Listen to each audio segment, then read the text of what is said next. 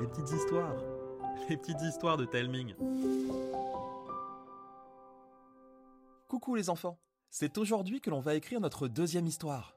La semaine dernière, je vous ai demandé si vous aviez envie d'écrire la suite des aventures de Zélie et sa mamie, ou si l'on devait écrire une autre histoire.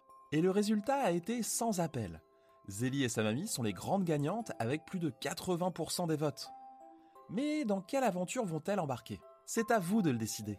Cette fois, vous allez devoir choisir deux choses. Un événement majeur qui va lancer l'histoire et des obstacles à surmonter.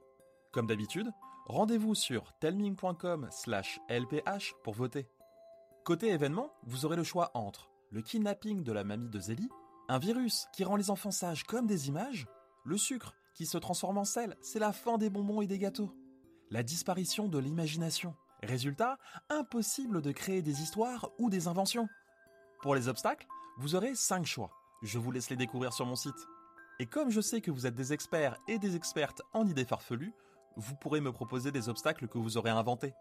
Rendez-vous sur telming.com slash lph, t a l e m i n g.com slash lph pour me dire quel événement vous plaît le plus et choisir les obstacles que Zélie et sa mamie devront surmonter.